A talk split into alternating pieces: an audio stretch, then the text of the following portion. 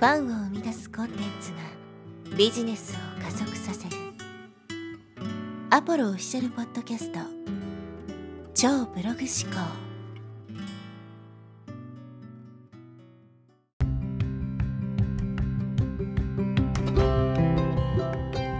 こんにちは、アポロです。え。今日はですね、ちょっとかなり短めのエピソードになるかと思うんですけど、えー、まあ、ポッドキャストのマネタイズについてですね、ちょっと急遽収録しています。というのもですね、まあ、最近こう、まあ、ニュース見てる人は分かると思うんですけど、まあ、このポッドキャストのプラットフォームでいろいろ動きがあってですね、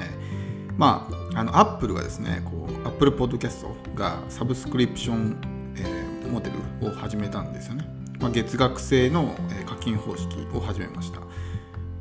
そして、えー、今ですね、ちょっといろいろ見ていたら、あの Spotify もですね、まあ、Apple に続いて、この月額制のですね、あのまあ、サブスクリプションのサービスを始めるらしくてですね、まあ、とりあえずアメリカから始めるみたいなんですけど、まあ、数ヶ月で各国に展開するんじゃないかみたいなニュースが出ていたので、まあ、おそらくですね、年内には間違いなくですね、まあ、日本とか、まあ、カナダとかね、まあ、世界中の国にこう広がっていくんじゃないかなという形になっていきます。なので、まあ、いよいよですね、このポッドキャストでもマネタイズができるような形になってくるかなと。まだ広告配信はですね、アメリカしか、ね、対応してないですけど、まあ、それもゆくゆくはですね、こう全世界に広がっていくでしょうし、まあ、とりあえずですね、ポッドキャストのプラットフォーム上でできるマネタイズの方法がですね、一つ増えたということですね。Apple と Spotify でマネタイズができるようになったっていうことなので、まあ、なったっていうか、なるってことですね。まあ、なってないですけど。なんで、ますますこう、ポッドキャストでね、まあ、可能性が広がったというか、うんまあ、今までこうポッドキャストがね長く続かないっていう人たちはですねどこにモチベーションを置けばいいのかっていうのが分かってないというかね、えー、ちょっと見えなかったって人も多いと思うんですよ。まあ、ポッドキャストってね、えー、本当にこうまああんまり聞いてもらえないしかつま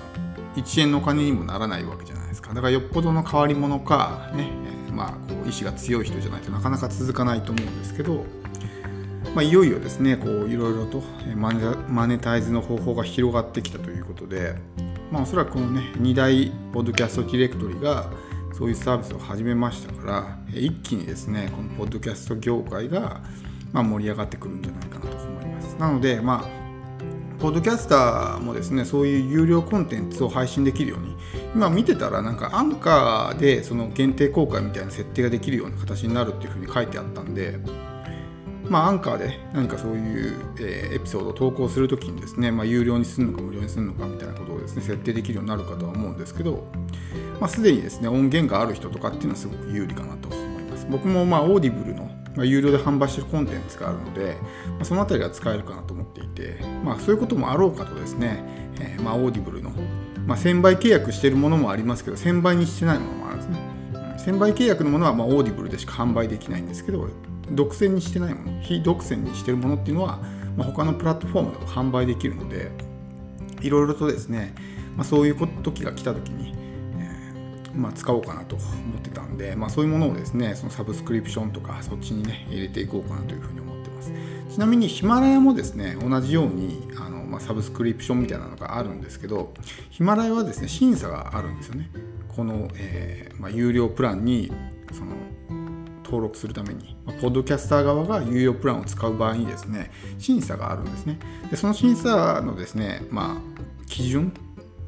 を、ま聞いてみたんですけど、登録者数が1000人超えてないとダメらしいんですね。だからまあ普通のポッドキャスト、僕今ね、これ撮ってる段階で、ヒマラヤの登録者数が45人なんですよね。再生回数がもうすぐ2000回なんですけど、まあ普通のポッドキャストにしてはまあまあいい方かなと思うんですけど、まだ45人ですからね全然足りないわけですよだからもう1000人超えるとかっていうのはもうまあいつになるんだって話なんでヒマラヤでちょっとね、えー、有料でこう何かサブスクリプションでね自分のコンテンツを販売するっていうのはまあ、ちょっと難しいかなと思うんですけど Spotify とか Apple はおそらくその辺のね審査はないかもしくは緩いと思うんでまあ音声コンテンツをですね、まあ、今のうちに作っておく。っていうのは大事だし、まあね、作るんだったらオーディブルもやっとけばいいかなっていうふうに思うんで、まあ、今後ですねいろいろと、えー、ポッドキャストでマネタイズする可能性が広がってきますから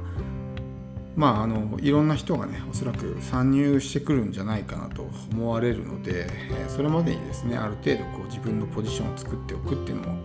すごく大事になるかなと思います。まあ、今日かなり短いですけど一応ですねお知らせということで、まあ、このチャンネル聞いてる人はね、ポッドキャスト配信してる人もいるでしょうから、えー、まあ、嬉しいニュースになるかなと。まあ、今の現在の段階では、日本とか、カナダとかね、僕のいるところとか、そういうところはまだそういうマネタイズがね、始まってるわけじゃないですけど、まあ、近い将来ですね、そのサブスクリプションモデルが始まると。いうことらしいので、ね、特に Spotify に関しては2年間はですね、ポッドキャスターから手数料徴収しないらしいので、まあ、すごく嬉しいニュースですよね。なので、まあ、ぜひですね、その日に備えていろいろとですね、コンテンツを準備しておくのがいいかなと思います。